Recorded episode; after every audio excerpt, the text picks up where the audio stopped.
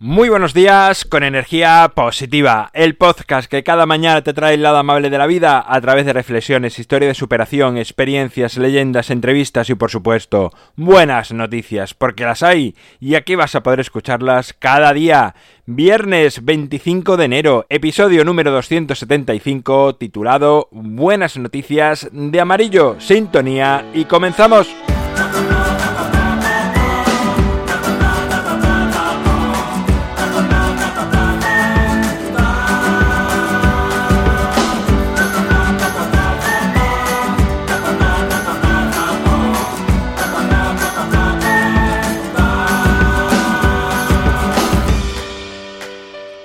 Hola, ¿qué tal? Es viernes, ya estamos aquí, de vuelta, con ganas. Es el día de las buenas noticias. Vamos allá con esa sintonía.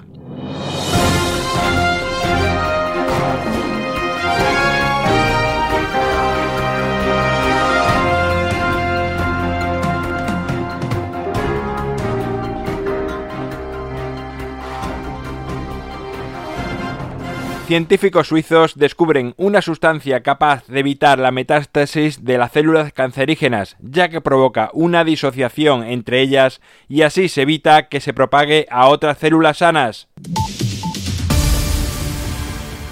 Abu Zakur es un hombre de Alepo, Siria, que decidió hace 35 años vestirse completamente de amarillo. En un país apagado y triste por la guerra, este hombre se ha convertido en un icono y un símbolo de esperanza, pues con ese color quiere transmitir la luz del sol y amor.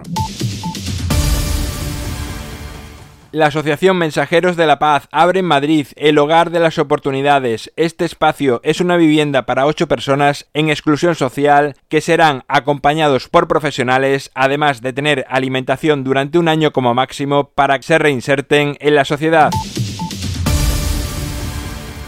el propietario de la mayor agencia de viajes de Inglaterra vende a sus 73 años la empresa y con el dinero crea una fundación que pretende destinar los 100 millones de euros de la venta a ONGs que atienden a niños con enfermedades terminales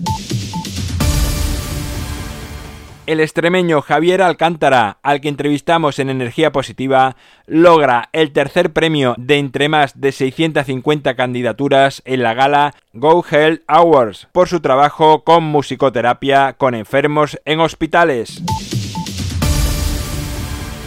Bueno, pues hasta aquí las buenas noticias de esta semana las buenas noticias de este viernes. Me despido, no sin antes recordarte mi página web alvaroroa.es, donde sabes que puedes encontrarme, contactarme, ver mucho más sobre mí, inscribirte a los cursos del taller de felicidad que daré en el mes de febrero, 9 de febrero Badajoz, 15 Sevilla. El libro Ni un minuto más para organizar tu tiempo para gestionarlo mucho mejor, también lo tienes a un solo clic en las notas del programa.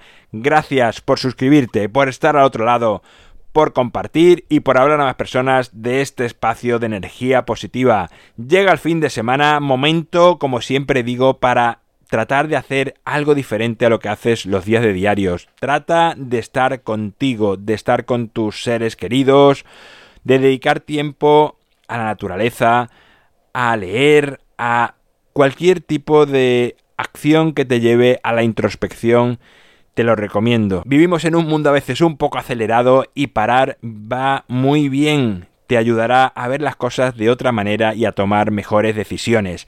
Nos encontramos, como digo, el lunes. Será a partir de las 7 de la mañana si lo haces en cualquier dispositivo móvil, digital, 8 y cuarto si es a través de Radio Vallecas. Y como siempre, ya sabes, disfruta, sé amable con los demás y sonríe. Que tengas un feliz fin de semana.